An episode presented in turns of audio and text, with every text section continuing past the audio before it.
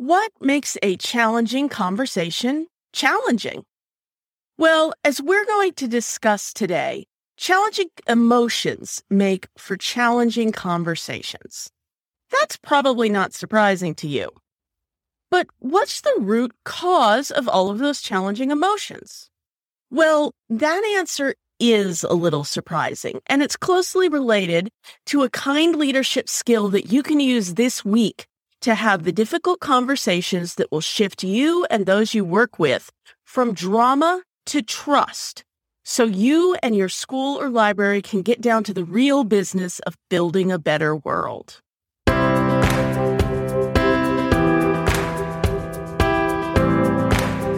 Welcome to the Kind Leadership Challenge, where I empower educational and library leaders like you to heal your organizations. I'm Sarah Clark, founder of the Kind Leadership Guild.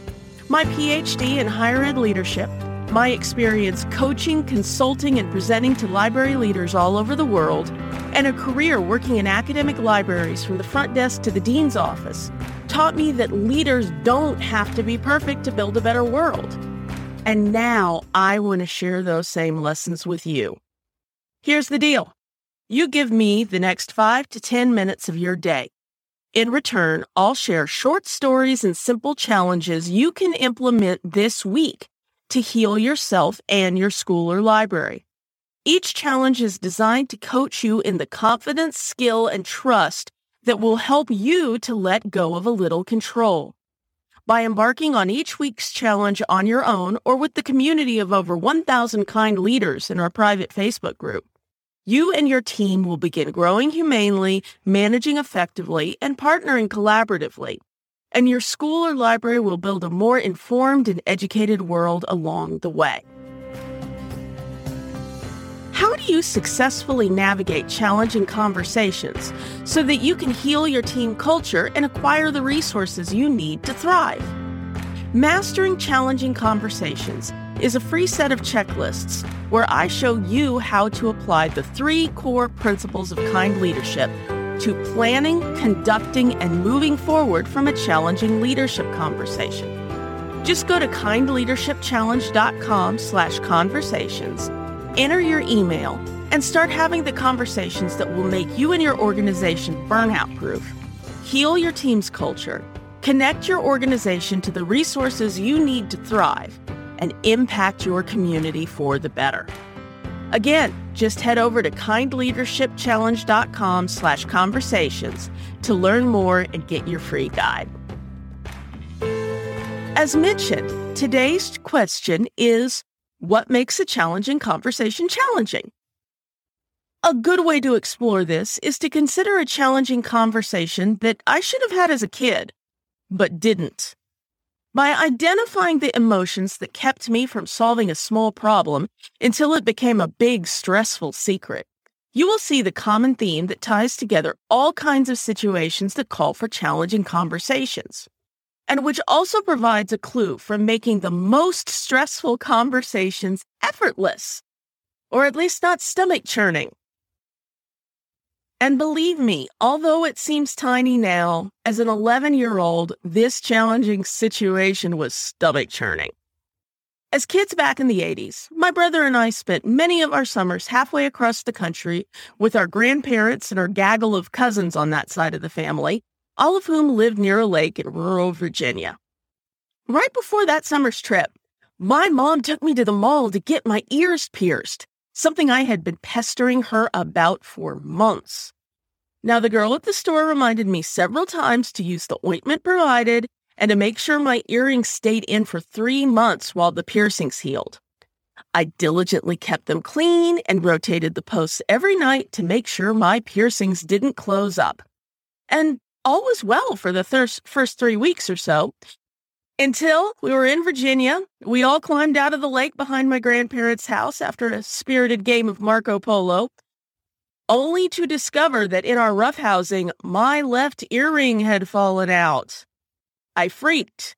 I searched the muddy water as best I could without tipping off my cousins, who would no doubt tease me for weeks, but soon accepted the obvious. The earring was gone. Now what? The sensible choice would have been to tell my grandma. She could have loaned me a pair of her earrings, and that would have kept the holes open till I got home at the end of the summer. But I was scared. My grandma was and is one of the kindest people I know and absolutely would have helped me out.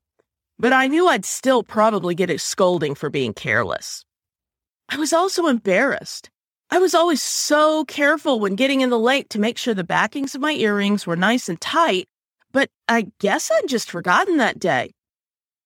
I also worried what my mom would say. As I said, it had been a months long lobbying effort to convince her that I was old enough to get my ears pierced. And I knew if I told grandma, she would tell mom. I could only imagine the scolding I would get from her. And between all of those emotions, I blew the situation up into a huge, shameful story, a crisis that had to be hidden at all costs.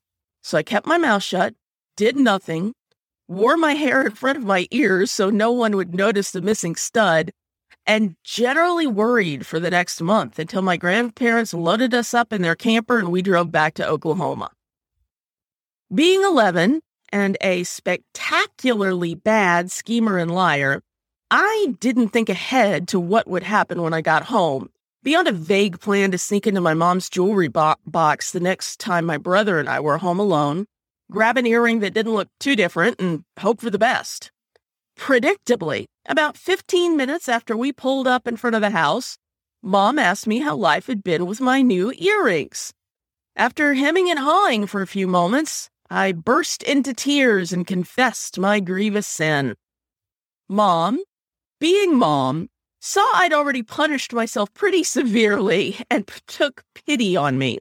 Though once I calmed down a bit, she did gently chide me for not asking grandma or another adult for help when it happened. I knew why eh, why I had decided at the time not to tell anyone, but in the light of reality, my worries, as usual, seemed pretty silly. That evening, Mom dug through her jewelry box and found a couple of very similar cubic zirconium posts I could wear for the next few weeks till my piercings were fully healed. The left piercing had closed up a little, but Mom was able to get the new post in there with just a little twisting and forcing. That piercing has never been totally right since, and I've even recently considered getting it redone. But I pretty much stopped wearing earrings after college, partly because that left hole was so challenging to use. So I guess it was all kind of moot in the end. Except that this tale demonstrates the biggest reason that leaders don't have the challenging conversations that stand between us and our goals. Did you catch it?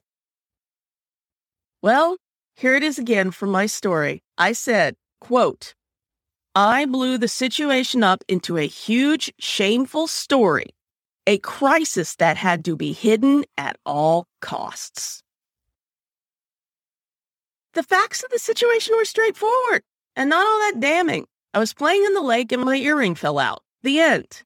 It certainly pales next to many of the shenanigans my cousins and I got up to during those free range summers in the backwoods of Virginia.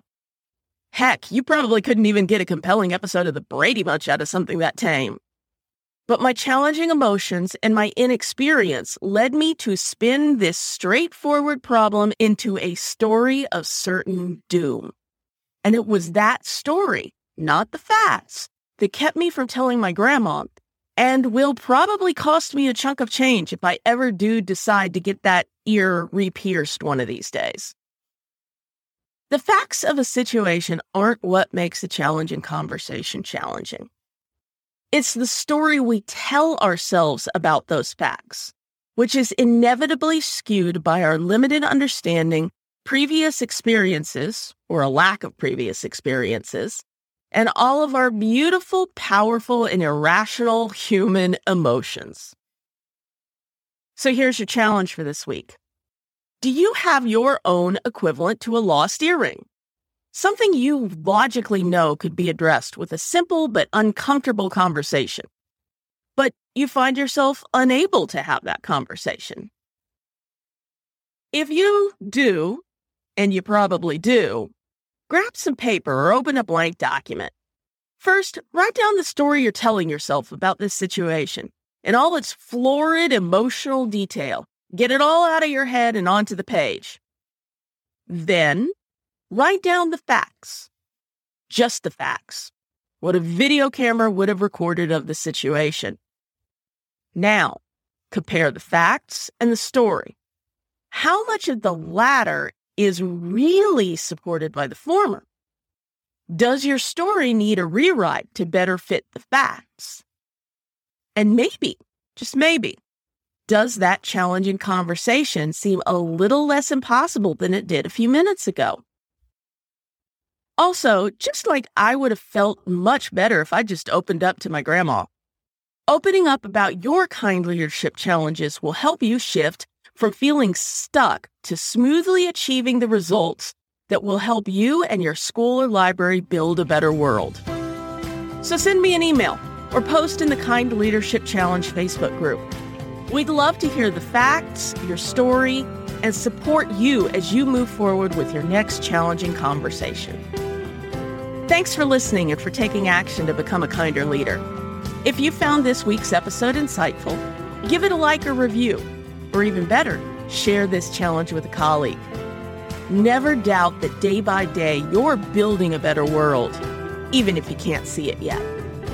So until next time, stay kind now.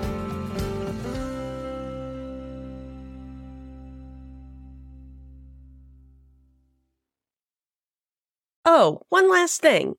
If you're ready to take on this week's challenge but not sure how to start, head over to kindleadershipchallenge.com slash next to download the next steps checklist.